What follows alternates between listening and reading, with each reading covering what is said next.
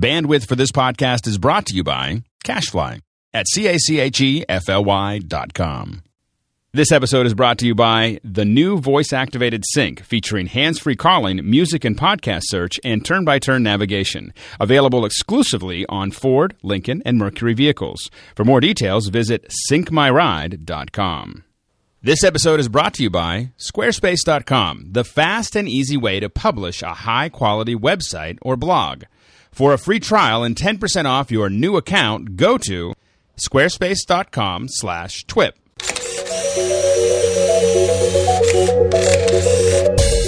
This week on TWIP, a discussion on Haiti from a photographer's perspective, a Photography 101 lesson, and an interview with lifestyle photographer Michael Corsentino. All that and more on episode number 125 of This Week in Photography.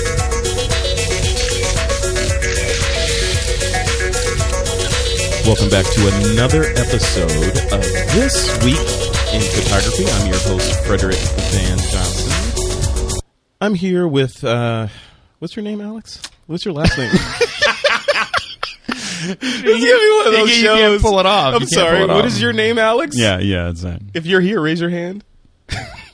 I'm here. Alex Lindsay, I'm here. welcome back to the show. Yeah, I heard. I heard you had a rough, rough drive. I had a, a it was rough, but it was exciting. You know, as anyone will tell you, I like driving in puddles, and the I- roads the roads were full of puddles today. I'll tell you, I made it. I made it all the way here from eight blocks away. Did you? You know, I gotta, I gotta hard. apologize to a certain Prius driver that was that was slightly behind me and to the right as a big puddle came up because I just kind of Whacked doused him. it. Also, uh, coming to us is Mr. Steve Simon. Hey, Steve Simon. Gentlemen, gentlemen, nice to see you. Hey, Nice you're you're here. fresh from uh, taking some photos up north somewhere. Somewhere, tell us about that. I was, yeah, I was in my home country of Canada, and uh, I did my second gig of following the Olympic torch as it winds its way across the entire huge country of Canada, which is geographically bigger than the United States, on its way to Not that Vancouver bitter. for the on its way to Vancouver for the Olympics. So it was. I got to tell you, you know, I, I've often said that volume, volume, volume is is the best way to um, learn as a photographer, and this has been that kind of experience because um, in every little city that we wake up in, we start early in the morning and we're shooting all day, and then we're editing and filing at night. And for me, it's just a, a great refresher to be out there shooting again and shooting in such quantity and making mistakes and learning from them and figuring things out. So, you know, if you can find something that allows you to be intensely shooting for a period of time, it uh, even when you're seasoned pros like Alex and Fred, it's still gonna gonna help you out. Plus, it was like minus 35 in Winnipeg when I arrived, so you know my hands are like clubs, and I'm having to kind of figure out how to you know work the controls of the camera. But Now, Steve, fortunately, what, weather, what were you shooting with out there? What was uh, you know? Presumably, you had to be really mobile to get the right shot and have all the right stuff with you to get that shot. What's the uh, what's the sort of nucleus of gear you had with you at all times? Well, I, I, I went sort of by my bread and butter butter standby system. I had that camera slingers um, double camera strap, which, as you know, I love because it allows me to quickly grab either side of the of my body to grab either my uh, D3 with 70 to 200 or the D3 with 24 to 70. And those zooms, I mean, it, it makes sense to have the zoom because you know, depending where I am, and I'm I'm often having to run with the torch bearer, and uh, so I generally, if I'm going to run with the torch bearer, I choose older torch bearers so I can keep up with them. Because sometimes, you know, they change So there's every a, so there's a lot of there's a lot of pictures of, of old. You have, you have a lot of photos of older guys, not so many of the young guys. Walker with the to- torch holder. on it. Exactly. exactly. Well, you know, the fact is that, you know, there's 13,000 Canadians that have the honor of carrying this torch at some point. They only have to, to work 300 meters at a time. Uh, sometimes I'm in the media one van, which is ahead of the torch.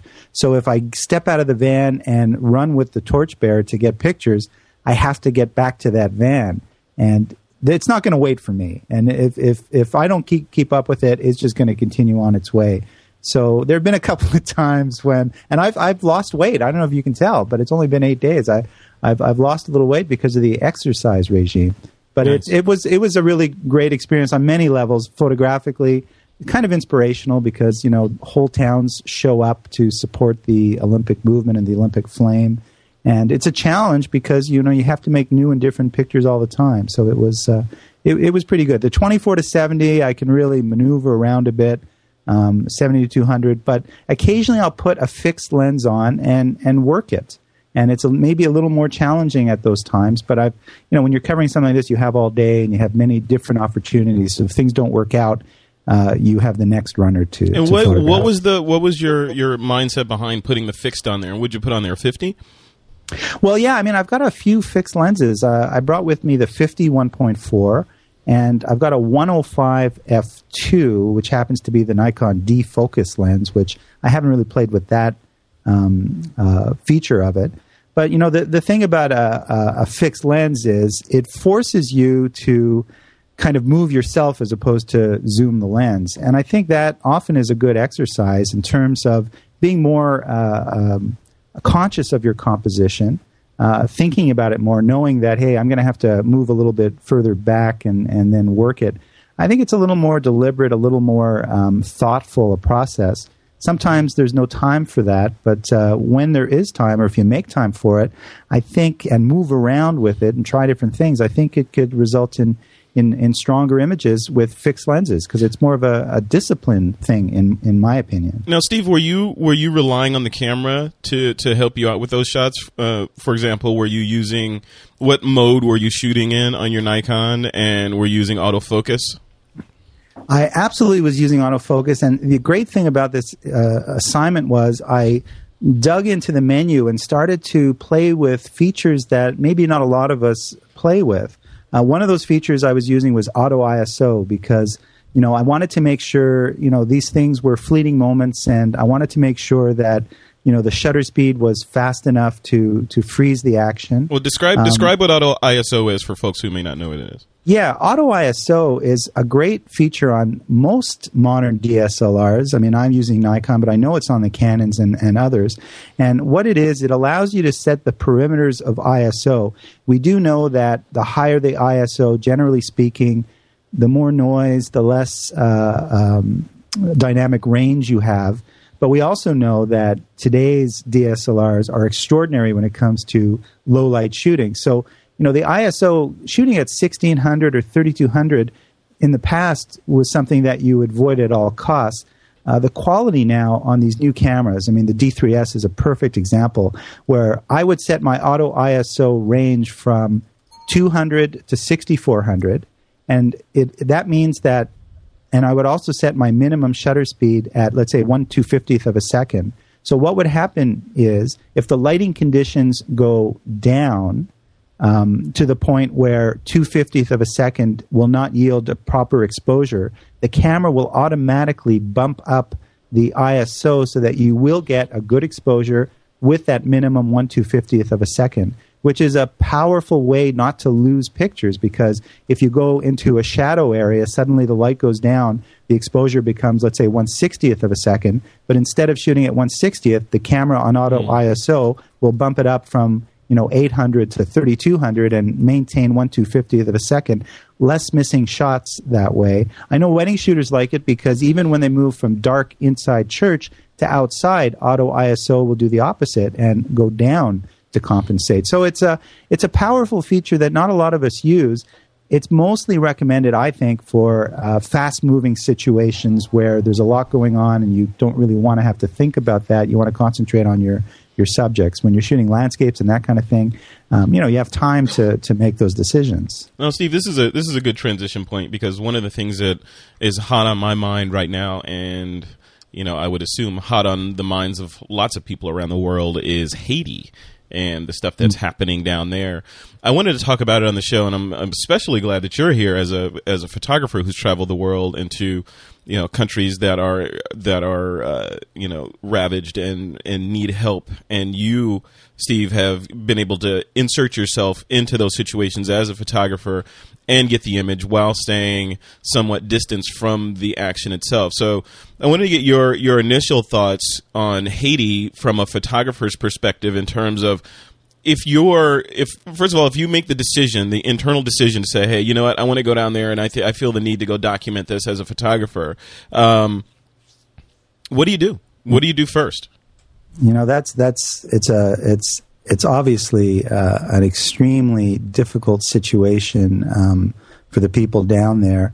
As far as photographers are concerned i think you know for someone like myself um, i have to have uh, a mission and direction for and reason a good reason for going down there because obviously bringing the story to the world I think will um, will uh, encourage and inspire people to help and to donate. And that's the idea.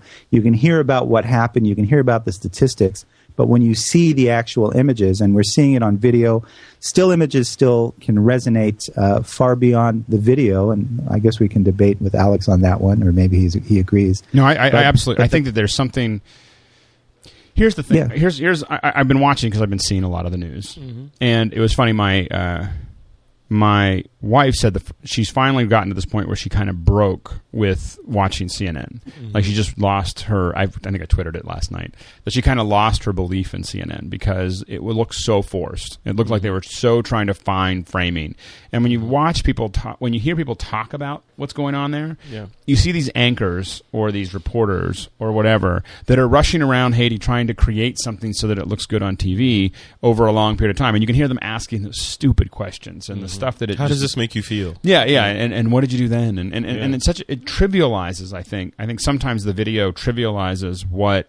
Um, what's happening, and, mm-hmm. and and this is actually a case where I really feel I think I agree with Steve on this. I think that there's something that you get um, from the photography that is um, more powerful. Yeah, I mean, at least the, the good photography, there's certainly a, a resonance there. But but I was going to say that look, as a photographer, as a photojournalist, going into a situation where there is such devastation, um, it's kind of easy to make strong images. And in order not to sort of exploit the situation, I have I think you have to have the proper mindset, and that is, look, I'm going down there for a purpose. I heard someone say, I, I don't know the context of this, but I heard uh, someone say, "Hey, put down the camera and help us dig." Yeah. And I don't know exactly what that was going on there, but but the bottom line is, you know, this is a human situation beyond photography, beyond the reason for going down there and bringing those images to the world and making, you know, the better photographers will make stronger images and and and they'll have more impact. But they're they're uh, you know, the idea of um, going down there, I think, for photographers because you know, it, photographers will benefit from the situation. When you have these incredible scenes of devastation, you're going to make strong photographs. But that's not you, why Steve, you're What do you do though? I mean, like we talked about this on the show before in terms of you know where do you draw the line you know if you're here in the united states and you encounter some sort of situation a house is burning firemen are there and you could help but you also have your camera with you. Should you document the situation or should you help? And in the case of Haiti, you're down there and you go down there expressly to document this for whatever reasons. Maybe it's your job. Maybe you feel a, a, a sense of of uh, of need to go down there to document this. But when you get down there and there's all this chaos and and death and bad things happening around you, do you still take pictures or do you help or or how this, do you reconcile this, that? This, this is kind of a um, you know I think it's very easy. And, you know, when I talk to students about ethics in photojournalism, you know, the one phrase that comes to mind is do the right thing. And you're always a human first and photojournalist or photographer second. So obviously, if there's something you can do to help the immediate situation that you're in, you know, you put down the camera. I mean, obviously that devastation is, is going to be there for, for a long time coming. But at the same time, you know, I mean, I, I think you have to be mindful of the reason why you're down there. And you're down there to make strong images, to, to disseminate that information, to show the world what's going on. And the, the better you do your job, I think, uh, perhaps uh, the more good it's going to do. But always, always, always, you're a human being first. You know, nothing is worth necessarily um, losing your life. I mean, there there are brave photojournalists who go into conflict situations, and you know, many of them have been injured and even killed, and and they do it for a variety of reasons. But I think the underlying and and reason for it is because they believe that you know, photography and bringing the the bearing witness to things could actually uh, help promote some sort of positive change. But Yeah. but it's an easy thing to say, and that is to do the right thing.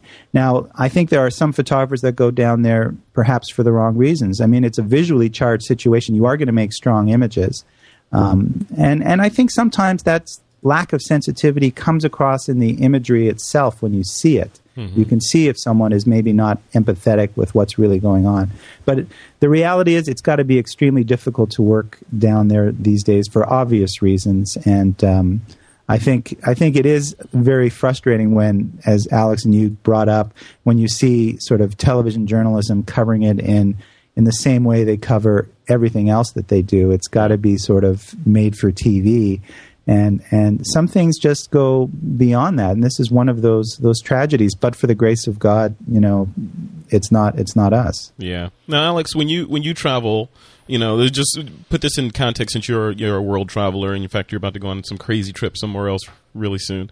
What if if someone's going to go down there or to any ravaged area like that where uh, it's questionable if you're going to be able to find fresh water, food, you know, the the basic necessities, and you're going down there expressly to create images or create a story or document. What do you need to bring with you? I mean, what like in terms of you know, camera gear? Yeah, of course you're going to bring the necessities. Probably the same stuff Right. Steve brought to the Olympics, but around that, what are you going to bring? Um, so there's a couple things that uh, when you're going into some, uh, for me anyway, I- Steve may have some input on this as well. But the uh, from a technical perspective, batteries and more batteries and more batteries, uh, because the, thing you is, can't is that- charge them.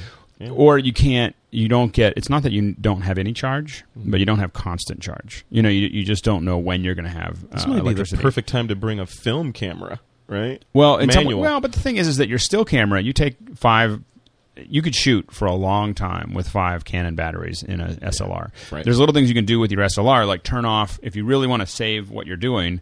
Turn off the LCD from playing back every image as you're shooting. That will turn your camera battery uh, into an. Ex- your camera will shoot for weeks. You know, with that, that It's LCD, is LCD burning. sucking all the power out. Yeah. The other thing you do is you never. I never transfer, and I got out of this because I had a problem with it, and then I just got out of the habit. But I never, um, I never pull data off of my camera directly.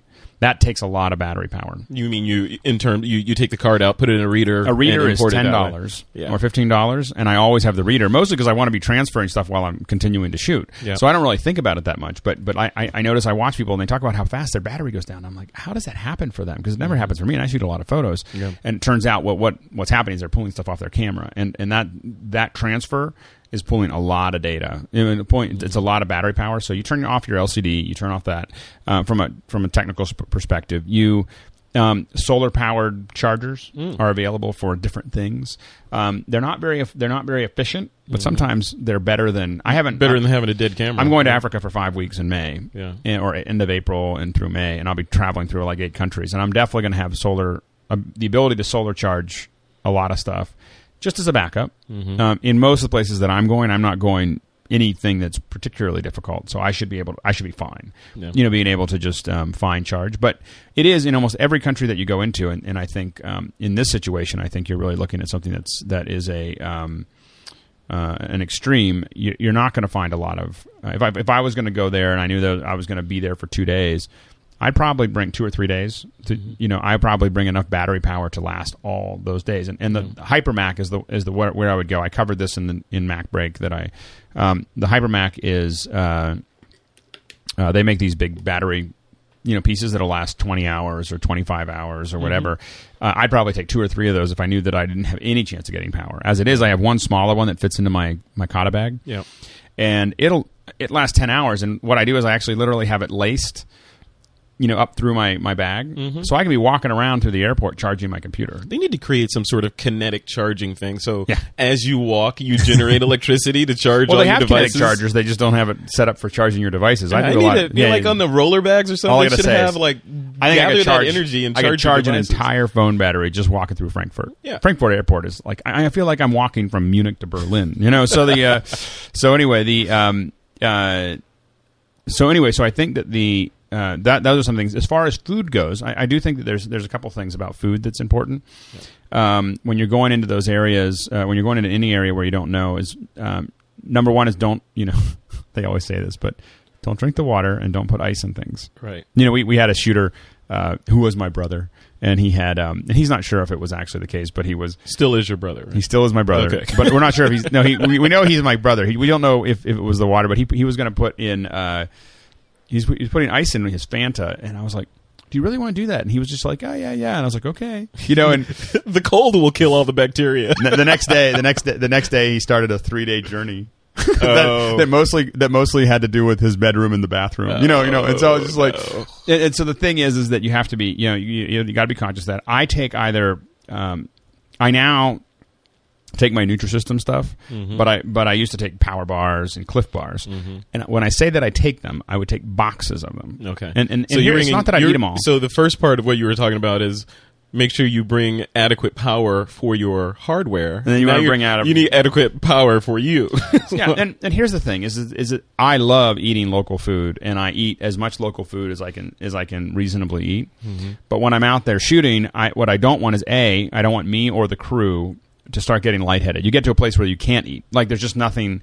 You know, we were shooting in Masvingo uh, or in, or in Great Zimbabwe, and there just wasn't any place to easily go get food. Right. And you want to keep on shooting, and so having a bunch of power bars saves shoots. Yeah. You know, it- you know, because you're not looking. The other thing is Wedding photographers have known that for years and years and years. Yeah. You can't be expecting to get that dinner with the dinner plate. Yeah, you know, you know, you have to make sure that you're. So I'm in my in. I have this one bag in my this one compartment Mm-hmm. that's just full of power bars all the time.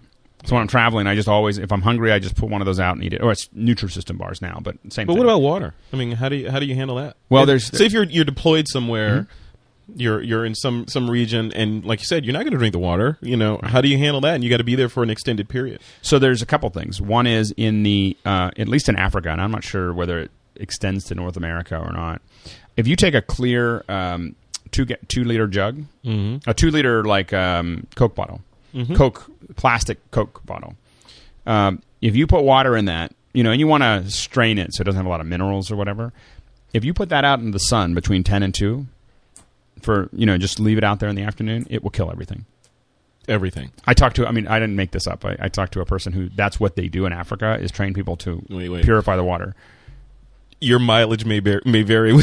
Yeah, we're not gonna. don't you know? What I'll say don't is that- come after Alex. yeah, don't you come come after back. me. what I was told, I was told is that the the the, the combination of heat and UV uh, will, will kill everything, and I've tried it and it works. Yeah. I, Well, I haven't good gotten luck sick. with that. So, Steve, Steve, what so about you? There, there You- are there there's great little straws and great little things and, and iodine, crystal, you know, stuff, and you can boil the water. Those are all the other. Those are the more traditional things. additives to the water. Yeah, You can put additives to water. You can run them through straws that, that you know kill everything. But like if you're in a place where the you, you the water you find you can't see through it.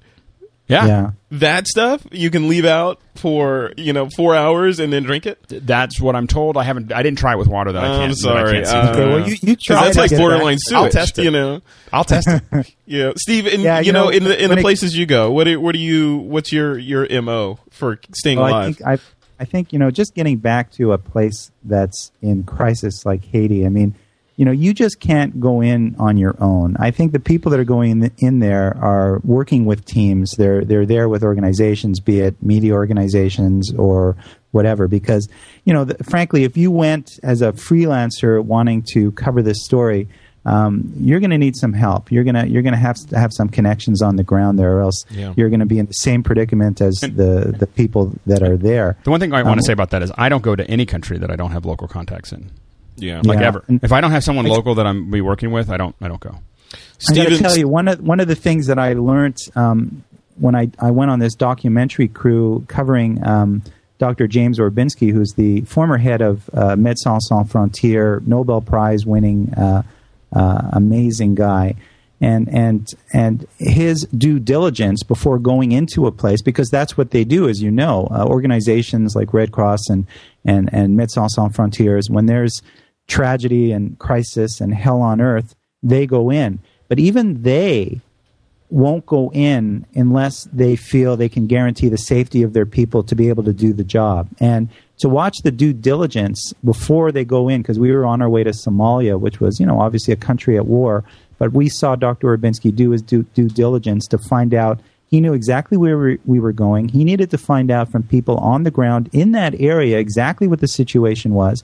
By the time he finished his um, research, uh, we were all very comfortable knowing that we were going there and it was going to be relatively safe. I think it's it's very difficult if you're a, a freelance photographer interested in being a photojournalist to do this on your own. You need to connect with someone that's there that can kind of have your back and, and help you out. The other thing I learned from them is, you know, water obviously is is the most important thing. And he says you always take twice as much water as you think you'll need because you end up you know you never think you're going to need as much as you will. So so that's important. And i know water is heavy and big but uh, it's essential. And uh, that's why the team effort is is important. You need to guarantee those things.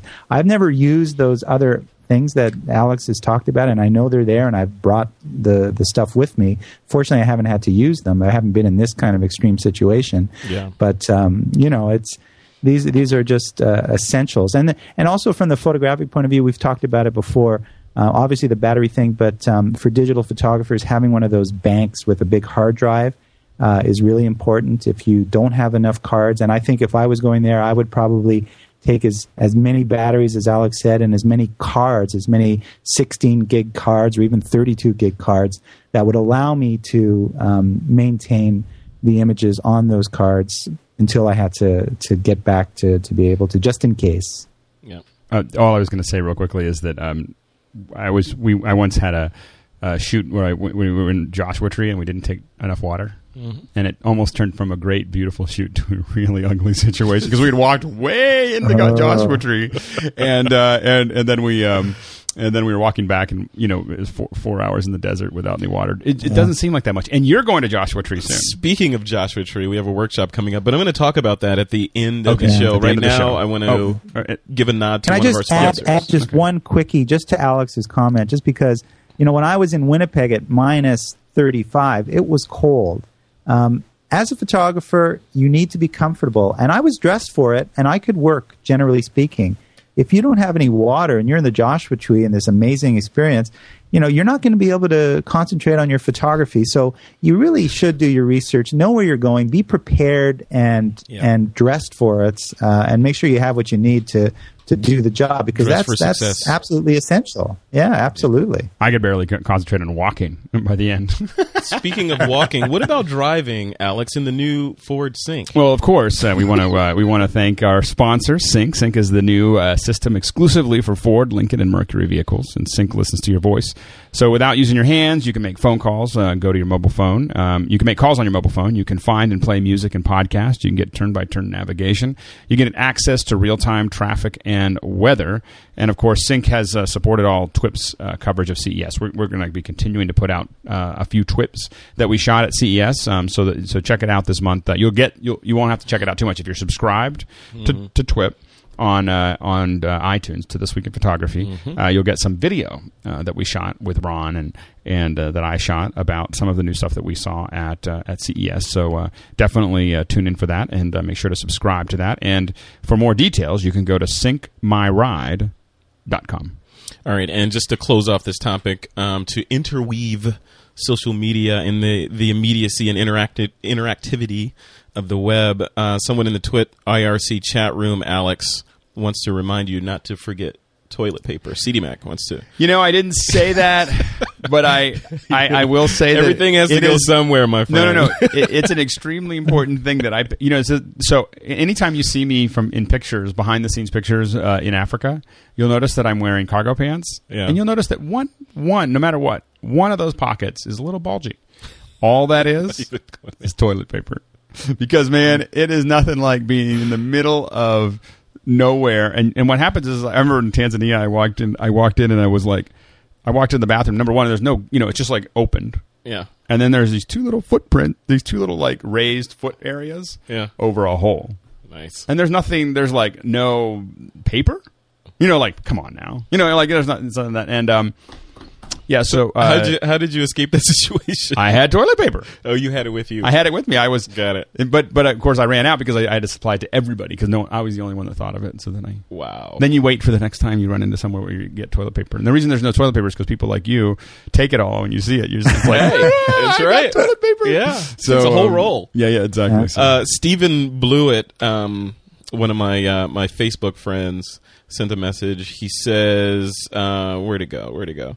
He said something. I lost it now. He said something about um, chlorine and coffee filter or chlorine tablets and coffee filters. I'm sure that would work. for uh, purifying your water. Steve, have you done that? Uh, I have not. I have not. I, I try and avoid all of that stuff, and I've been lucky enough to uh, to not have to use it. Steve has a big Hummer following him everywhere with, with full of full of I have, a, uh, I have a Arrowhead. with, with an LCD TV. Steve uh, Simon, follows- sponsored by Arrowhead. All right, let's, No, let's- but I mean, obviously, you know, it's life and death, air and water. That's that's what we need. So uh, you got to have that with you just in case. And you know, is that one ply or two ply, Alex, that you use? yeah, usually you can only take one. You know, Okay. That's all you get. wow. So anyway, All right, moving right along. Um, we Someone on to- the uh, chat side said this week in toilet paper. boy, can I tell you? there. We- I, I could have a whole show on toilet Yeah. paper. Yeah, we right. could. Um, but instead of doing that, like, we're going to talk about we're not." going to talk about lighting on this show. Getting Um, started. Lighting 101. Lighting 101. So uh, one of the one of the topics that we have lined up for the next several this week in photography shows is to take a, a central topic and sort of let's talk about it amongst you know the the hosts. This show was a little bit lopsided because of the you know breaking news that is Haiti. We wanted to talk about that a little bit. Oh, one last thing on the Haiti thing to bring it back: um, donations for Haiti. So if you want to donate to the to Haiti, there's a we'll put a bunch of links in the in the show notes, hopefully, and on the blog. But um, just Google Haiti donations, and you'll find a million ways to donate. The way I donated personally was through iTunes. So if you go to iTunes, there's a Red Cross link in You there. can d- donate via iTunes. through iTunes. There's a whole Is there Red an app Cross for that? page in there. There's I don't know if there's an app yet. That's funny. There may be an app. Mm-hmm. But there's a page you can just hit, and then boom, you just get charged just like you get charged for music and apps and stuff. oh, that. I was trying to find the best way to do it. That is the best way to do it. iTunes. Yep. Apple could become the like the largest funder of you know relief aid ever Mm-hmm. because the thing is is that it's it's easy like there's no I, I trust it I don't have to think about it I that's really cool Mm-hmm. Yeah. Amazon.com has a similar service up there too for you frequent Amazon purchasers. But uh, just use the stuff that you already use and you can donate. So you don't have to worry about, okay, I got to do this and fill this out. Just go there and click and you're done. Um, lighting 101. What do you know about lighting, Alex? Nothing What is light? what is light light is energy It is energy. no okay so So what is Steve? This I'm going to put you on the Well, spot here- here. here's- here- no, Steve. Steve. Steve gets paid to know this stuff. He's a professional working photographer. He better know the definition of the medium that he proposes to be able to capture. What is light, Steve? Uh, what is the line? okay. no, I'm just trying to wait a second. Well, I mean, I so- used to. so when we think I about used lighting- to need lights before the D3S. I used to use light all the time, but now it's not really that necessary. Um, but light is is is is.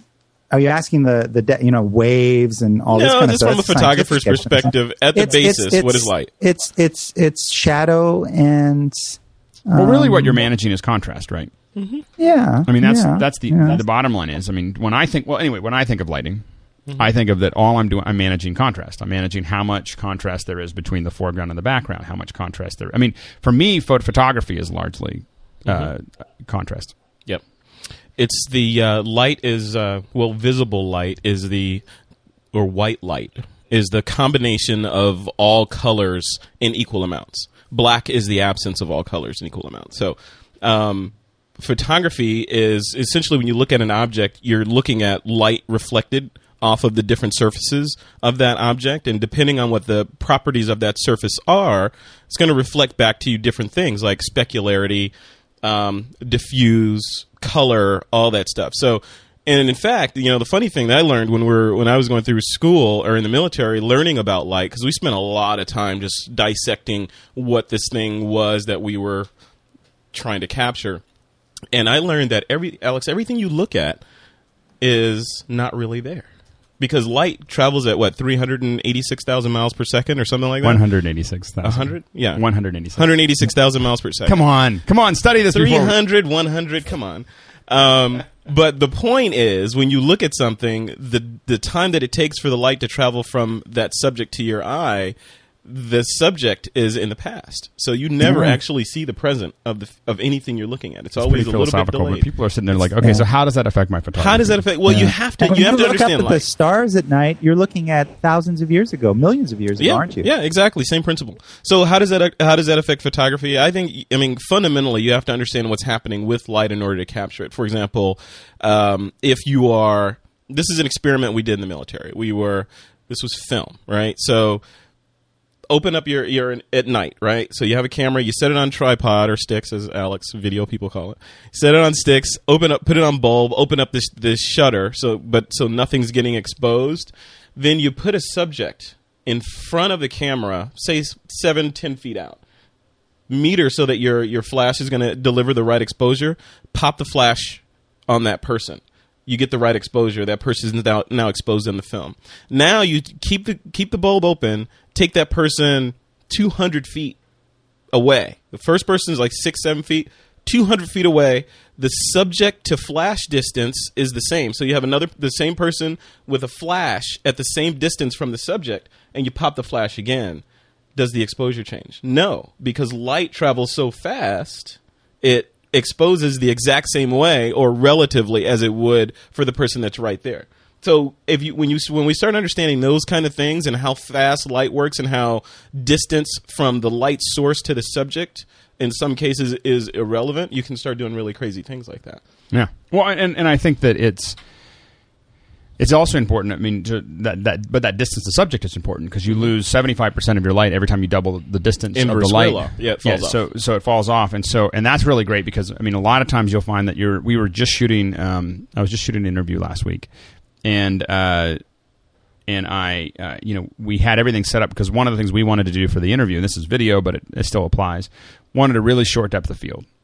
You know, and with video, you're, you're kind of stuck because you've got, you know, a 60, you know, you got a shutter of 60 or 48 or 148th or 160th of a second, and you're trying to have the background be a certain exposure, and the foreground be a certain exposure, and the ND filter was a little too much. You know, it was like one of those things like we were all in between. Mm-hmm. All I did is just grab the lights and just move them out a foot. Yeah and everything you know you know could kind of make sure they were kind of in the same thing. And so those are simple little things you can do too by moving those lights in and out. Yep. um, that, that distance is really important. But if you just think it's i'm going to lose 75% every time i double the, Yeah. the distance that you can um, you use that a lot to kind of gauge how much light you're getting. And I'll tell you, when we were when we were learning this stuff, it was, you know, the the reason that they wanted us to have sort of an intrinsic knowledge of how light works, and so that we can understand. And I think it was so that we didn't make mistakes and we could use less film, thus costing the government less money. but today, you know, Steve Simon has a Nikon D3 something or other, and uh, you know, it's not really relevant. I mean, light is, of course, is always going to be. Uh, it's the thing Well, that we work in. i guess we say that the, the quantity getting of light it important exactly but the quality right. is the quantity of light is not important, but not the, the quantity, but the quality of light is important. You know, what direction is it coming? What you know, how is it communicated? You know, what is it communicating? And also how your subject looks. I mean, I think that uh, one thing that you know, you think you want big diffuse lighting, but there are you know, uh, um, there are those of us like me. They like if if I you can see. Hold on, see for people watching. See, this is like the last bit of fat that leaves my body is like right under my chin. And so one of the things that, that helps that is having lights that are a little higher. So you'll notice like when I'm controlling the set, I'm always like, yeah, let's uh, let's bump those lights up a little bit. Yeah. You know, let's I want them kind of more TV, and that's what TV. The reason TV lighting is the way They're it is. always like They're this, always high right, coming yeah. down because Yeah. then people it, it's much more forgiving when it comes to um, you know creating a jawline. Mm-hmm. You know, uh, in that, and, and and a lot of times those are little things that I know uh, if you don't pay attention to, it just is not as attractive when you're taking a when you're for us when we're doing interviews or or so on and so forth. And, and so that's and, and we're going to continue this conversation. We should probably talk about the basic three point light at some point in time. and- Mm-hmm. Yeah, and well, I wanted to ask Steve. Steve, what do you what do you do, or as a photographer, say a beginning photographer, they just got their first uh, digital SLR, uh, and they, maybe they had a flash with it. Should they leave that flash on the camera, or should they take it off? Um, well, first off, I was looking in the chat room, and uh, I hope you have liability insurance because you uh, just blew Justin's brain with uh, your physics uh, thing. Hey, that I thought it was physics. really That interesting, Fred. Simple math. Don't get me started. I thought it was very interesting what you said because I hadn't really thought about that before. Yeah. But I do understand it because I have a knowledge of light and having a knowledge of how light works and how light trails off is important, especially these days when everyone wants to sort of have multiple flashes and, and use them well. Um, I think the one important thing you can learn uh, to go to the next step in your photography is to take that flash off camera. And I say off camera, not necessarily physically. You can take that flash off camera by bouncing it off a ceiling as long as you're far enough away from your subject so that the light goes up to the ceiling and reflects back and softens and comes down and bathes your subject. Even better, if it's on camera and you bounce it off a wall, particularly a white wall where the color will stay neutral and give you a nice kind of window light replication.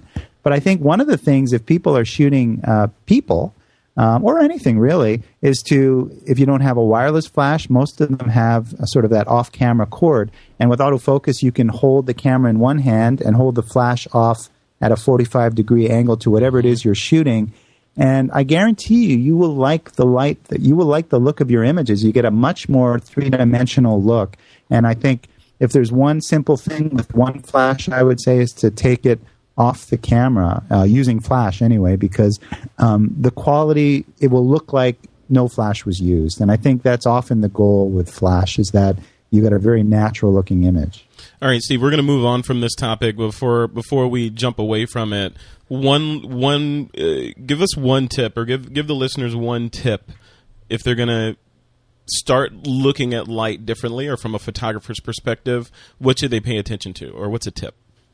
I think um, one good tip, and it's something I'm always looking for, particularly now that we're in this new era where it's not so much the quantity of light anymore, because some of these new cameras, and I don't want to go on, you know, at length about uh, these new sensors, but they'll allow you to shoot with literally no light, which isn't to say that you're going to get good shots in low light. I think what's really important when you look at your subject and you choose how you're going to either place your subject or what angle you're going to take is if the light is relatively even. If it's even and low, you're going to get beautiful results. If it's extremely contrasty, you may not, or if the light is not even and you're not getting the areas that are important to the composition, um, there's enough light on those areas, then you're you're going to have problems, regardless of you know how high your ISO is going to go. So I would always look for kind of Okay. even and and relatively soft light, even if it's very low. All right. Does that right. make sense? That makes complete sense, Steve. Okay. Thank you. I want to be your student. All right, uh, we're going to jump into our interview of the week. I uh, had an opportunity to sit down with Michael Corsentino, who is a happens to be a Petaluma-based uh, photographer. He actually lives in Petaluma, but he uh, serves the Northern California area. It's a really interesting conversation because he doesn't really call himself a wedding photographer. He calls himself a lifestyle photographer in terms of being able to blend photojournalistic, uh, documentary, um, and editorial styles together to create kind of a unique look. So if you haven't seen his stuff, Google it. Um, but we'll provide the links in the show note to it, show notes to his uh, to his site, etc. But definitely give this interview a listen. It's very interesting. I'm here with Michael Corsentino. He's a uh, wedding photographer, wedding and portrait photographer. I think is uh, how he's branding himself. But uh, he's a uh, a guy who, in in a lot of ways, is inspirational to me because he's kind of doing stuff that I would love to be doing. You know, he's got he's got a successful wedding photography business. He's known throughout the industry. Um, he's engaged uh, in doing a number of things in terms of training and giving back to the community. All this cool stuff and all the stuff that I would love to be doing. But I have the, the opportunity to uh, have a quick conversation with him on behalf of the TWIP audience and pick his brain. So, welcome to this week in photography, Michael. Thanks. It's great to be here. Um, so let's let's just start. So, who are you? no, let's let's rewind it back. So I know you're in you're in Northern California now. We're we're in Petaluma. This is correct. Um, as we record this, um, but you're not originally from here. You're you're in New York. I'm New York. Yeah, okay, so how how did you Brooklyn born. how did you go from right to left? Well, you know, I'd always wanted to come out to California. It had just seemed like this. Um, I I guess been there, done that. You know, I spent a long time in New York, and I always had wanted to come out to California, and the opportunity presented itself, and I figured, let's do it. If I don't do it now, it's never going to happen. Mm-hmm. You know, and I'm really glad that I did. Yeah. So has is was a photography a lifelong dream of yours? I know we had conversations before, and I remember you mentioning something about being involved in one way or another in creativity or creative arts from uh, from way beyond before you just started be- becoming a professional photographer. That's right. Yeah, but I've been making images since I'm 12 years old. wow. Yeah, I was the kid, paint. yeah, exactly. I was the kid with the dark room Yep. in my room, and um, you know, in my bedroom closet, and the whole thing. And then eventually graduated to another room in the house. My parents were nice enough to let me do that. Yeah. Um, and then I studied it in college, and then kind of went a different way, and ended up in graphic arts, being a graphic designer. Mm-hmm. Always continued shooting, but was doing more uh, documentary work and um, self-financed um, editorial stuff. I, where I would go and I would do um, I would assign myself some sort of uh, project and then try and sell it to magazines and do- write a companion piece to go with it. So packaging an entire thing that I could try and sell to magazines, and I, I had a little bit of success with that. But it really wasn't about the money as much as the artistic side of things. Um, you know, editorial doesn't really pay that much, and Yeah. um, but I loved it, and it was great, and it kept my it kept my fingers and my hands into it Yeah. when I was doing the graphic design, you know, for the uh, for the money. When you had, when you had your graphic design hat on, um, and contrasting that to now and how things are done now, you know, we've got lots of different tools and, and ways to share work, you know, and get hired, you know, through services, different uh, freelance warehousing services. Um, how has the industry on the design side changed from then to now, or has it? Uh, you know, I, I've been out of it for a while, and I was a print designer. Mm-hmm. So, Oh, wow. yeah, Yeah. right.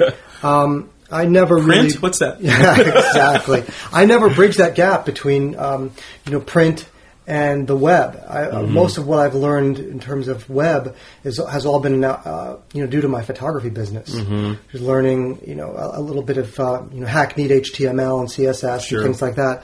Um, so in terms of you know, the business, is, I'm sure has changed a lot in, in graphic design. But the few clients that I still have on the graphic design side of things, it's all print Yeah. and basically my deliveries are just with you know PDFs and uh, you know screenshots and things Sure. like that. I mean, it's it's pretty um, rudimentary. So I want to I want to talk about the current now. So uh, Michael Corsentino Photography is the business that that is your brand name. Yes. But uh, the interesting thing is, I, you know, this is the first time. So we're we're actually in your studio right now, and this is my first time here. And this is the I think what I'm seeing here is sort of a representation, in my opinion, of how these kind of businesses will will go forward. I mean, you know, a lot of people because uh, just to give the, the audience an, an idea of what I'm talking about. So Michael has a, a beautiful home here. We're in his home and we're sitting in his screening. Was this the viewing room? Thing Yeah, mhm. This is the viewing room where he brings clients in. It's just you know immaculately decorated, and he lives and works in this space and it's perfect. I think it's like a perfect ecosystem because you don't have the overhead of a studio or an office and all that. And you don't really need that. So, I mean, I was I visited another photographer a couple of days ago. And they have a, I mean, not to knock having a physical studio, but it's beautiful studio, you know, and you know, established and all that stuff. But it's uh and I think there's definitely still space for that. You know, it's it's definitely a viable, and I would love to have a studio. But I think it's there's something streamlined and something economically smart about having a live workspace and bringing clients in, and you know, you could come down to your your your your viewing area and bring clients in, and then show them out and go up to your office and get work done and then go crash and then you know it's just that ecosystem. So how has this been for you you know having the setup like this? How is it how's it working out? Well, it's working out great. I mean, it's it's definitely a decision that you have to make, uh, and it's a sacrifice in some ways because this is, um, I would say, you know, fifty percent less, um, you know, a living room, and hundred percent more a sales and viewing room. right Meaning for entertaining when you when you're Right. not the I photographer really- Michael, you're Right. you're the friend Michael. You have to like okay now you're in my viewing room, not my living room. Yeah. Exactly. And you're always looking at your work, you know, when your samples are up, you're seeing your clients and, Mm-hmm. you know, it's also seeing your artwork, which I like, but at the same time, there's not really a lot of off time. You're always around your business. Sure. Yeah. Um, which is, which is okay. you have to love your business. Then I do. Yeah. I love my business, Yeah. but at the same time, I think it's good to have separation. Um, and you know, the goal is eventually to have a studio, Mm-hmm. a bricks and mortar offsite studio, and a separate space, or Okay. a, a live work loft, or something where. So this is a stepping stone to that. then. Yeah, I think so. I think Okay. so. Um, you know, it's not for everyone, Mm-hmm. um, but I'm kind of a workaholic. You know, I, I, there is not really that much separation from me in terms of my business and my private life Mm-hmm. Yeah. because it's my artwork and I'm very connected to it and passionate about it. So it works. So you bring for me on you bring level. dates on weddings with you and all that. exactly, exactly. you know, just make sure you get another plate for them. There you go. Exactly. Can you carry this bag? Yeah. Hold this reflector. exactly. It's working out so far. You, know, good help is hard to find. Whatever works. You Yeah. gotta, you gotta overlap sometimes. That's cool. So the next, the, the so the the next evolution of this will be um, you sort of draw the line and move into a physical studio space. Yeah, it's right? not hard and fast. I mean, we'll see. It's you know one step at a time, and we'll sort of see uh, how it evolves and progresses. One of the things that I think is where, wherever you are, I think you kind of have to own it, and I think that you can make any situation work for you. And the nice thing about a wedding and portrait business is it's a very intimate business. Yeah. So having it in your home. You can play on that intimacy because you're having people into a very personal and private space Yep. Yep. you know, and um, I think that, that can work in your favor if you if you Mm-hmm. It's allow like it. it's to. like a, a almost a level up from a boutique almost Exactly. right you know boutique is like oh Right. we put this theme together because this is our philosophy for our studio but when they're in your home this is this is me you know Right. this is me and so you can really you're introducing them to you by virtue of you bringing them into your space and they can see how you live and how meticulous you are and that will subliminally translate into how meticulously how meticulous you'll be with their prints and Exactly. and treat their event Yeah. and the kind of brand association that you have in your space, the other, Mm-hmm. uh, you know, appointments that you have throughout your space that say, you know, high ticket items. yeah You know, the furniture, the you know, whatever it is that you have, the way that your place is decorated. Yep. All of that, you know, plays into it. Well, it's all it's all one thing. I mean, how you're dressed, how you speak, how you articulate, Right. how your house is, yeah, how your neighbors, look, all that stuff Exactly. plays in. Okay, Michael, let's talk about marketing a little bit and how you're you're getting your the the word out about your business.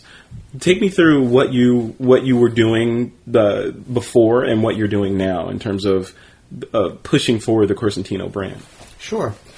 Um, well, I think social media is really important, as, as we've discussed. Facebook, Twitter, and the blog really help to uh, build a connection between you and your clients and potential clients, which I think is really powerful.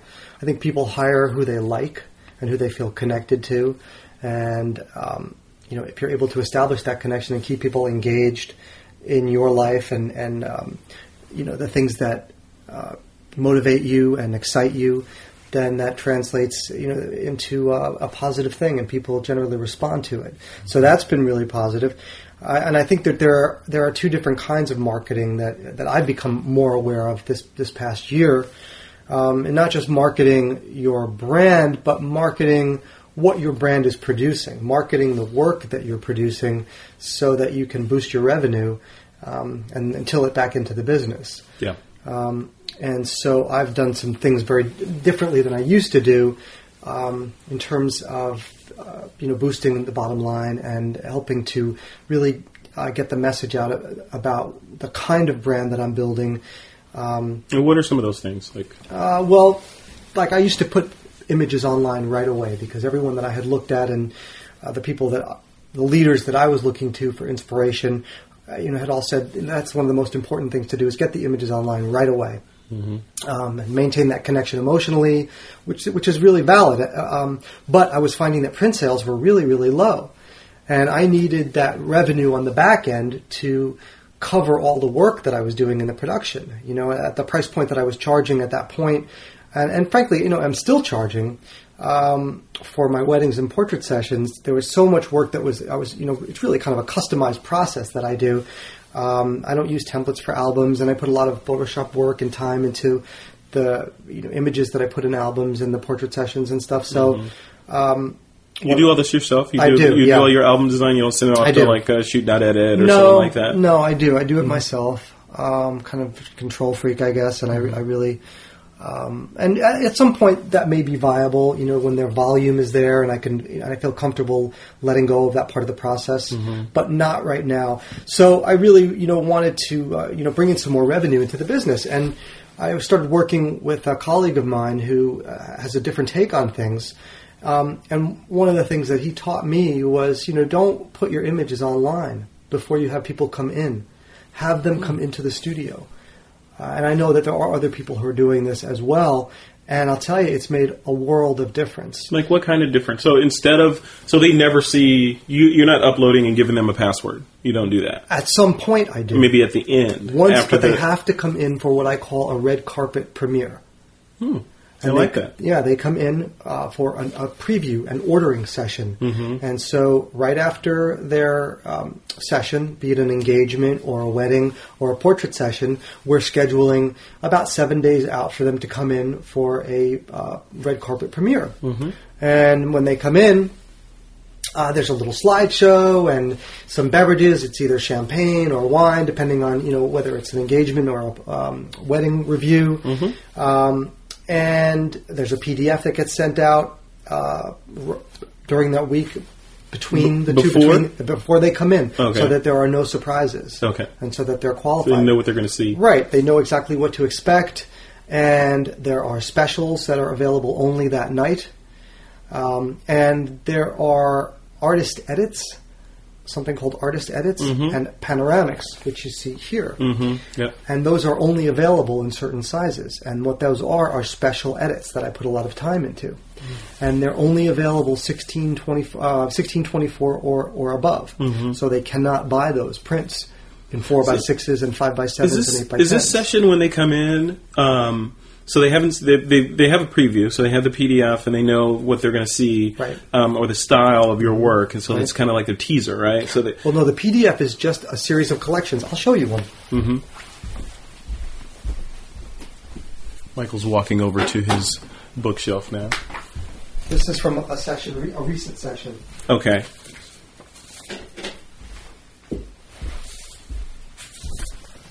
Oh, okay. So this, so we're, I'm looking at a, a printout from Michael, and this is a, this isn't a PDF of images. This is a PDF of the different things that they can order. Right, specials. It's like a price list. Price Specials list. and a la carte. So these are the specials that are available only the night of, mm-hmm. and these are what everything would cost a la carte. So they can see that there are substantial savings in these specials. Okay, got it. So okay. I'm incentivizing those specials by really building in great discounts, and obviously, the larger the collection, the deeper the discount. Okay, got it. Now, when you're when you're in that session, when the when the client, the bride and groom, or the bride and her mom, or whoever Mm-hmm. are here looking at the images, um, is it low pressure or high pressure? Very You know, low are you are you here saying, well, you got to buy this now No, because it's a limited time only? You know, No, I say, listen, guys, you can buy whatever you want. There are no minimums.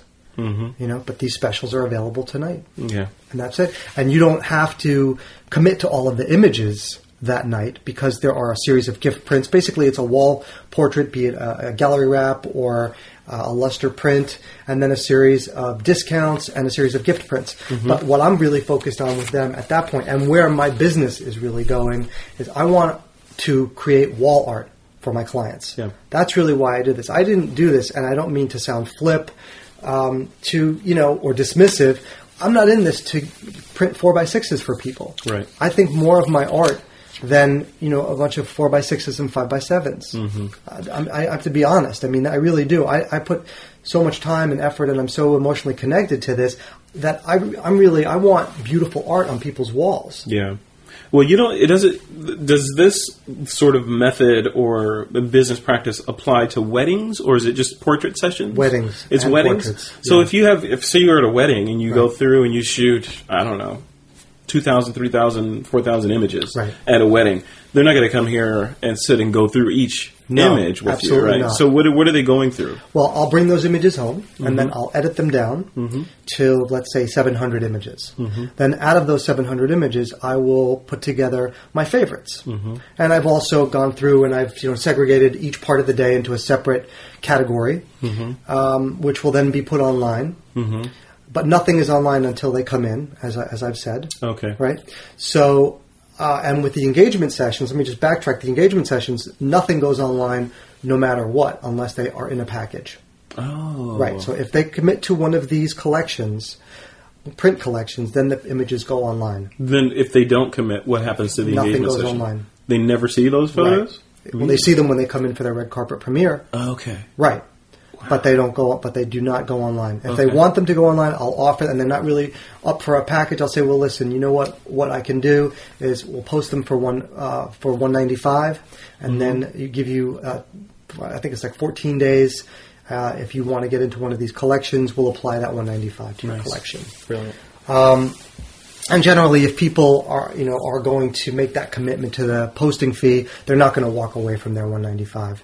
So the key is getting them in place and getting them in physically, It's and so important. and and then pushing them a little bit with a special, a time limited special, Yeah, it's not really pushing them. I I mean, incentivizing them. Right. Yeah. By the mm-hmm. point that by the time that they've come in, I have a significant investment of time in creating those artist edits mm-hmm. and creating those panoramics. And the way I think of it is, I used to do all of this work for my blog. I would make these gorgeous photos, and I would spend a ton of time. And then all of those photos could be ordered in five by sixes and four by sevens, or four by sixes and five by sevens, and eight by tens, and small gift prints, and they'd all go into the album and all the rest. And none of that time was being compensated. Yeah. So I figure, you know, it's it doesn't make any sense. Mm-hmm. So it's not really strong arming anyone. It's it's me being compensated for my time. Sure. I, it's all it's spec work. Yep. You know, when they come in, if they don't buy anything, I'm out that time. But if they do, then I'm getting compensated for my for my artistry and my work. Yeah. So there's no no one is strong arm. No one is arm twisted or anything. It's like, look, guys, you can buy whatever you want. Again, there's no minimums. But if you want, then people will say, well, we want it in a four by 6 Mm-hmm. I'm sorry, it's not available in a four by six. Yeah. You can get it at 16, 24 or larger. I love that. That's what this is about. That's it's great. about wall art. Yeah. And so that's your target. Your your Right. a, wall art. Anything else is less attractive than creating big prints that are beautiful to hang on the wall. Exactly. And that's what you drive. That's great. Exactly. So, what about business wise? What about um, at the wedding? You know, do you find yourself shooting multimedia, doing video, and that sort of thing? Not yet, but I'm I'm moving in that, that? direction for sure. Yeah. In fact, uh, the uh, fellow that I was mentioning before has a strong video component to his business, and it's it's been really successful for him. Mm-hmm. And uh, it's something I'm really looking at. I'm starting to dabble with Final Cut, and I think Mm-hmm. what I'll do is I'll start um, with engagement videos. Mm-hmm. Um, you know, working with the couple. Um, and maybe showing those engagement videos at the wedding reception. You know, getting both the couples to do little interviews, separating them and asking them interesting questions, and Yeah. kind of getting some humor going, Good. and maybe cutting in some of the images from the uh, from the engagement session potentially. Yeah. We'll see. But, I So but I kind also of in that experimental phase right now. Exactly, Yeah. but I but it's definitely a direction that I want that I want to go in. But I really want to nail the wedding and portrait thing before I start moving in other directions. There's a lot more work that I can do in this venue before I, I you know move on to that. Absolutely. Um, and one of the um, one of the other things I was going to say was um, another thing. Do I, I'm I'm also doing slideshows at the um, at the weddings, Mm-hmm. uh, day of Mm-hmm. of the images that I do during the day, and that's been really powerful. Oh, okay. So Yeah. you're so you shot that morning, and you go through and do a quick select and Exactly. put them together for the reception. Right, and they're processed. You know, I do all sorts of. Are you doing that yourself, or you I am. assistant? Yeah, and I'll have my Wow. assistant shoot. So while I'm, you know, while dinner's happening, I'm busy editing like a madman. Mm-hmm. Um, That's great. Yeah, and I'll tell you what, and I and they're projected. They're not on a laptop or anything. Mm-hmm. And I coordinate with the DJ, and of course the couple knows this is going to happen, so it's not like they're And you have, surprised. do you bring the you bring the projector I and the screen I and do. all that stuff? And Yeah. Mm-hmm. Set it all up and wow. That's and nice. I'll tell you, you know, you'd go from being another vendor to being, you know, a rock star. Yeah. People are blown away.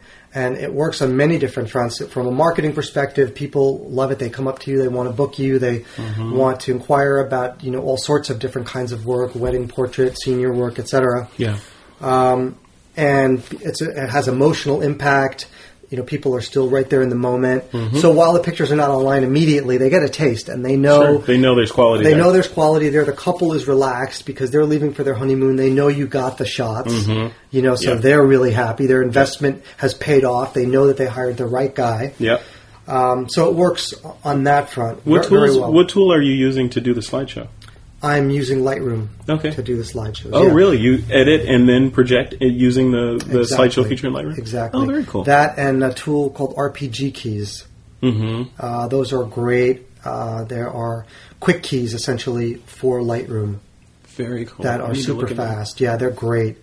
Uh, they allow you to assign presets and um, I think 16 different presets that you. And so I have So you just kind of go through and Exactly. play a symphony of chords on the different images. Yeah, exactly. that's really cool. And I have a little title slide for the couple and an exit slide with my branding and yeah. the- Oh, that's cool. the RPG keys. We'll have to look into that. They're great. Yeah. Um, so what's what's uh, what's coming up next for Michael Corsentino? lots of weddings and portraits, and I'm starting to do pets Mm-hmm. and um, maternity and newborn, which has been Oh, a nice natural outgrowth of the wedding business. Yep. Um, so it's it's all you know You're busy. lights. It's good. It's you're good busy. stuff. So Yeah. you're you're you're shooting two weddings at least a weekend now, huh? yes and no. Sometimes one. Yeah. but that's okay. Are you busy Yeah. every weekend? Uh, pretty much. Wow, that's great. Yeah. that's great. You're doing well. That's yeah, awesome. It's okay. It's good. One other thing I wanted to mention is another thing that I that I started doing. Um, you had asked me some of the different things. Is I used to be really kind of um, very laid back about the engagement sessions. Mm-hmm. And you know we're in San Francisco, and it's kind of a laid back town. And Mm-hmm. I would say, you know what, you just you know wear whatever you want. It's okay, and um, you know we'll meet on the beach or we'll do this or whatever. And and you, we can do it, you know, two months before the wedding, and Mm-hmm. it's no problem. And I also completely revised that. So now the engagement sessions have to happen no less than six months prior to the wedding. Mm. And the reason for that is, and it's it's a complete Six months, right? wow. And Yeah. it's a complete no brainer. And I didn't, I don't know why I didn't think of it before. Um, it's that you know people aren't going to spend money on pictures if the wedding is two months away on engagement pictures. Mm. They're thinking about the wedding. They're Right. thinking about their wedding pictures. Yeah. They're thinking about all of the expenses that they're involved in at the moment for the wedding. They're not thinking about engagement pictures. Just like having a birthday in the month of December. Right, You're exactly. You're, never going to get any good presents anyway. right. Yeah, what a gem. Um, and also, now I tell people you have to dress up Mm-hmm. because the pictures have to be special. People are not going to buy pictures of themselves in sneakers. Yeah, They're not going to buy as many. Mm-hmm. You know, they're really not. They're not going to put wall portraits of themselves wearing sneakers and, and tattered jeans. Yeah. It just, it, you know, th- th- those pictures have to be special. It has to be, the whole thing has to have a special feeling about it. It's a special portrait session to celebrate their love, their engagement. They need to dress up. You make it a fashion kind of shoot. You know, you pick locations that are going to really work. Then they come in for a special viewing. The whole thing has an aura and a mystique around it. Do you do the same sort of flow for the for the engagement shoots as you do for the wedding with the I do. red carpet treatment I and special packaging and all that? I So do. same flow. Right. Right. So they're used to it by the time they get to do the wedding. It's training. Yeah. Exactly. You're really it's your your expectations. The clients know Mm-hmm. what to expect. So by the time they've come in after they've had their engagement red carpet, they know, okay, this is the process. Next time out, we're going to be coming in and they're excited about it. I tell them bring your family, you know, and, Mm-hmm. Yeah. and your friends and it's a big party. That's beautiful. but they Love also that. know they're going to be there to order prints, Yeah. you know, and it, it works beautifully. Very good. Training the Client by Michael Yeah. Corsentino. well, Michael, thank you so much. Sure. For uh, for taking the time out of your you. day to chat with me. This is uh, this has been educational. I think I'm going to have to steal some of your techniques. There you go. no, this is really great. So where where can people find out more about you and, and check out your blog and all that stuff? CorsentinoPhotography.com. That's C O R S E N T I N O. Yep. Or just Google and you, know, You can Google me. Yeah, I'm all over Google. You know all about that SEO stuff. There you go. Cool. All right. Thanks, Michael. Thank you. That was Michael Corsentino. Uh, again, if you want to check out his work, head over to his blog. We'll link to it in the show notes. Or because he has such a unique name, just Google him, Michael Corsentino. And um, with that, what are we going to do next, Alex? We're going to thank Squarespace. Yeah. Squarespace.com is a fast and easy way, of course, to publish your high quality website or blog. Uh, you have an easy to use UI for creating and managing websites. You can optimize. It's you know the thing is, is whether it's beginner, it- whether it's whether you're a CSS expert. I, I'm a beginner. Like I don't really don't know how to do any of the code stuff, and I spent a lot of the weekend working on our new Pixcore site, and um, What's up with the new site? we're working on it. Oh, we're, we're, we're, we'll talk about it in, Okay. a, in a week or two. so there's a bunch of Like, stuff. don't get me started. No, no, no, no. Well, it's just that we're we're re- we redesigned the Pixel Corps, and uh, we're going to be rolling it out to listeners, whether it's you know TWIP listeners and everyone else. We'll have some coupon codes for everybody. Okay. We'll be sharing the love, and so, but it's really cool. I'm actually very excited about it. But I've been working on the new front end site, um, and the front end site is all being done in Squarespace, and it's just great because I can sit there and make adjustments really, really quickly and change things and decide that the direction I was going is way the wrong way. I did more over the weekend than I would have done in three weeks of going back and forth with some coder and designer and everything else. Now, Uh, some of them were a lot of bad paths. Like I went down a lot of wrong wrong solutions as far as the design of the website and, Yeah. and how it looks. Yep. But that would have taken weeks of going back and forth with the designers because it was an idea that I wanted to try. And so I went down all the stuff and I made it look really grungy. And then I decided I didn't like really grungy. And Weeks and lots of money, right? Yeah, it would have. Yeah. You know, it would have been, and, and and as it was, it cost me some money to buy some iStock photos that I'm not going to use. But that's about it. And so it's just, uh, you know, for me to be able to do that, who has no, I have no knowledge. Like literally, I look at the HTML and I and I start cutting things out and it breaks it. You know, what I mean, it's I, like, have one phrase to say to you: with great power comes, comes great, great responsibility. responsibility. I don't want to know. I don't want to know. Don't be that guy. and, and, and, and, and, and what's great though is there are things that I go, oh, I really want. It's not in Squarespace, and we have a guy who's uh, uh, Vince Bauer is great at doing you know fixing the CSS stuff that we need to um, and doing some of the design work and everything else. And so uh, Vince and and, uh, and, and Caroline uh, do the kind of figure that stuff out for me. So uh, they do really the heavy lifting. I just do the kind of oh, this is what I wanted. So anyway, you can import and export uh, to and from WordPress, Blogger, Movable Type, TypePad, all of those things. You can have forums and photo galleries. Uh, you know, you can deal with permissions, uh, and it's a cloud based. So if you don't have to worry about whether your server is going to go down, you know, it's all somewhere else. And so, um, really, really great solution. Uh, you can go to uh, squarespace.com, of course, uh, slash TWIP. Uh, so go squarespace.com slash TWIP. You can sign up with no credit card. Um, you can just try building a website. If you want to make it yours, uh, you, you can get 10% off if you use the offer code TWIP, TWIP. And uh, definitely check it out. It's awesome. Squarespace.com. Excellent. All right, I think we should jump into our picks of the week, and I'm anxious like to know what uh, what Steve Simon has lined up for us. Steve, what's your pick of the week? Okay, pick of the week. I tell you what, I, I do have a pick of the week. Hey, and, and He's it's thinking fast. It's this mouse on my desk. no, I, I, I got to tell you guys, um, you know, for this torch assignment, one of the things they wanted was um, uh, a shot of sort of a big prairie sky with the convoy of trucks that support the torch as it snakes its way across the country.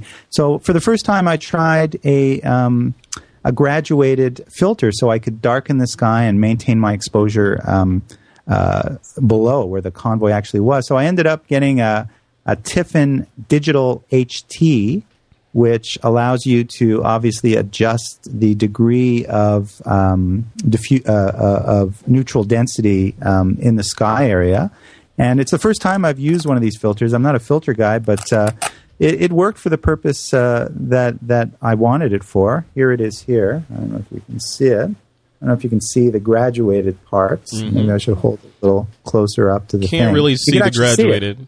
A Yeah. little bit. Yeah. Oh, yeah, yeah, yeah. You can see Yeah, it. yeah, now. yeah. But it Wait, actually put it, does put it on your turn. Like- forehead, like- Oh, that's cool. Put it on your forehead. like most graduated filters, I mean, I know different people make it. I did a little bit of research, and I ended up buying this one. Yeah. Um, they have some that you can actually hold in front of the camera. nice. For you know, I know that HDR is in vogue, and it's fun to explore that. Uh, but if you don't want to use HDR and you want to kind of uh, condense your dynamic range and keep detail in the clouds and sky without using HDR, uh, this is one solution, and that is a graduated filter. And uh, this is a pretty high quality one, uh, the Tiffen Digital HT. I think it's made here in the United States too, which is something we don't often see with uh, optics. So there's my pick of the week in a crunch. It was right in front of me.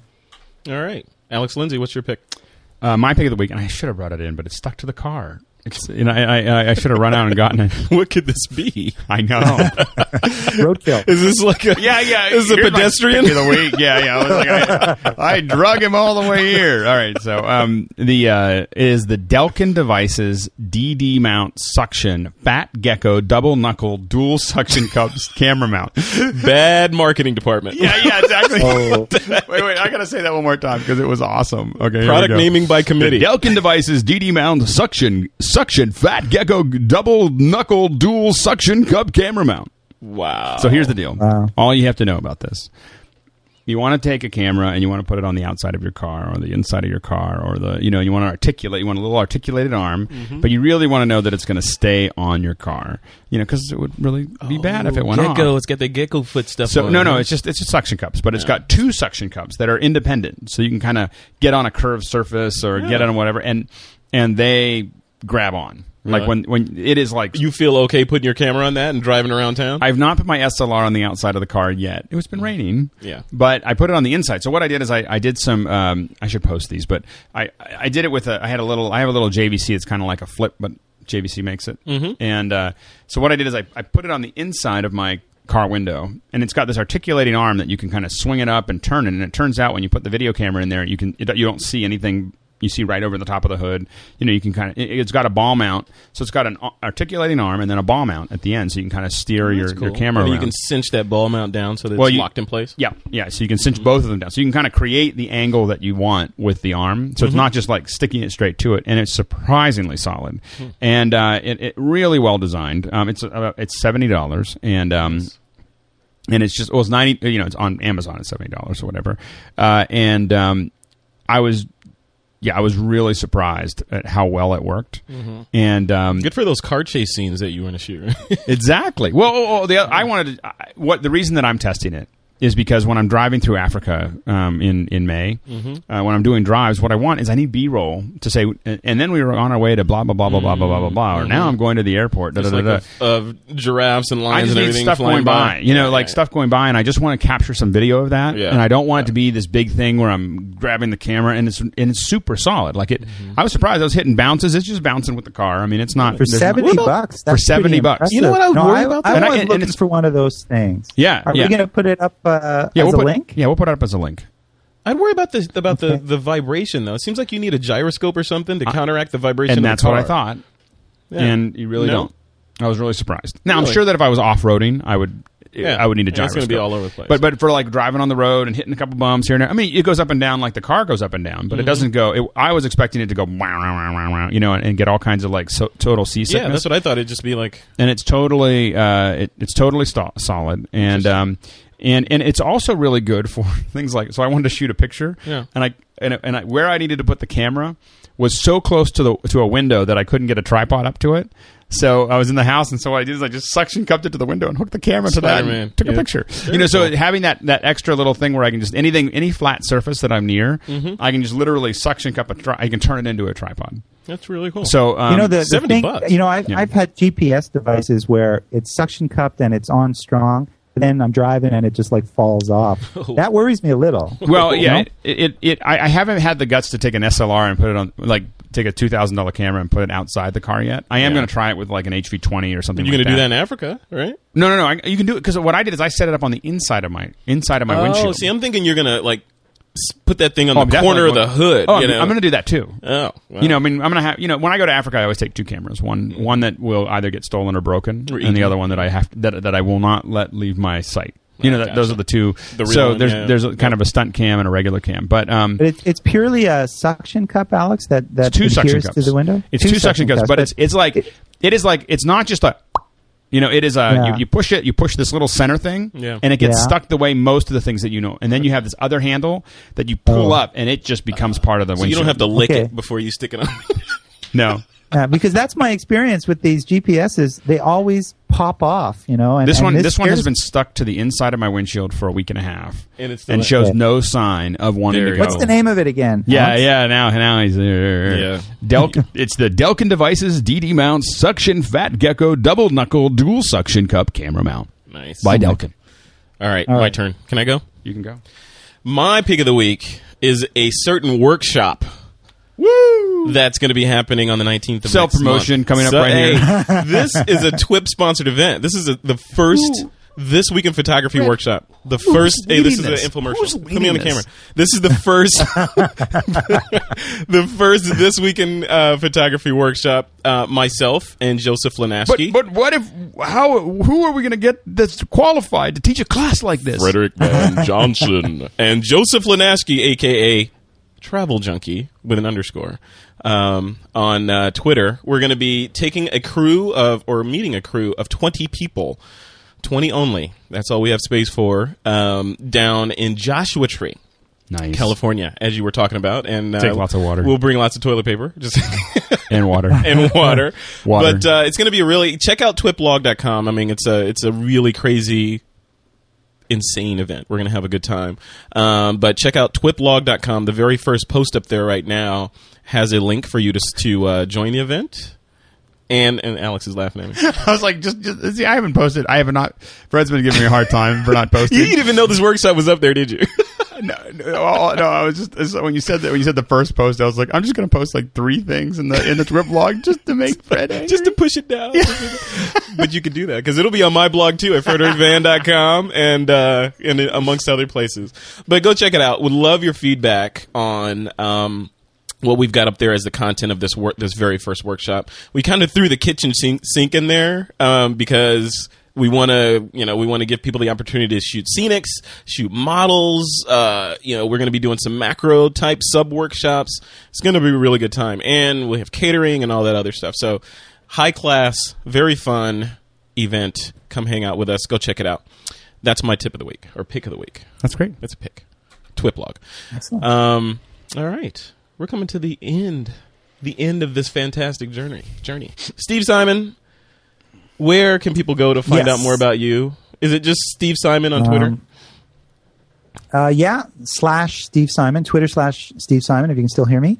Yeah. And um, uh, my website, stevesimonphoto.com. Got a few workshops coming up in Morocco and Dubai. I'm really Oh, excited see. about that one at Gulf yeah, Photo Mister. Plus. We we go to Morocco and Dubai, not Joshua Tree. Listen.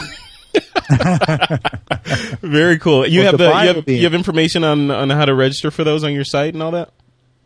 Um, I think I do have a link. I, I'm going to make sure it's updated. I just got back in town. But uh, Gulf Photo Plus, if you uh, Google that, there's going to be a lot of people there, and I'm really excited about uh, about uh, going there. And then uh, for the Mentor Series workshop um, in Morocco, which a place I've never been. Cool. So sounds exciting. Steve, I challenge you. If when you go to Dubai, go to the top of the world's tallest building there that they just I think they I just know. completed.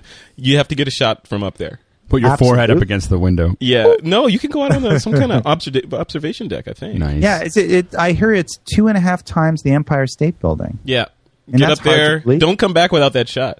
Absolutely, absolutely. I, I will. I'm going to be in Dubai You are. for six hours. Oh, layover. oh, I'm going to lay over. Oh, sorry. oh, So I'm I'm uh, flying from next next next Friday, week from Friday. Oh. I'll be in uh, I'll be um, in Dubai for six hours, and then I'm on my way to the Seychelles. So that's the Oh. so the um, I go from uh, New York to the Dubai to the Seychelles. Where can people find you? Just Alex Lindsay on the Twitters, right? I'm on the Twitter. Yeah, everybody knows how to find you. Yeah. Alex Lindsay on Twitters. Yeah. Um, a couple of housekeeping things. Um, again, make sure you check check out our website, our blog at twiplog.com. Twiplog.com is hosted by Squarespace. Thank you, Squarespace. Um, also, check out our fan page on Facebook. We finally got that up, thanks to John Riley and um, the folks over at Pixel Corps for making that possible. Um, and uh, if you're looking for me, you can find me on my blog at frederickvan.com or on Twitter at twitter.com forward slash Frederick Van. And I just wanted to give this shout out. One of our listeners, one of our listeners out of New York City. I don't know if she wants me to say her name, but she goes by Yu Lee or Miss Yu on Twitter. Uh, wants to say that she's thankful for today being MLK Day because she can watch me host this photography show. Mm. So, and with that, it is time to take that lens cap off.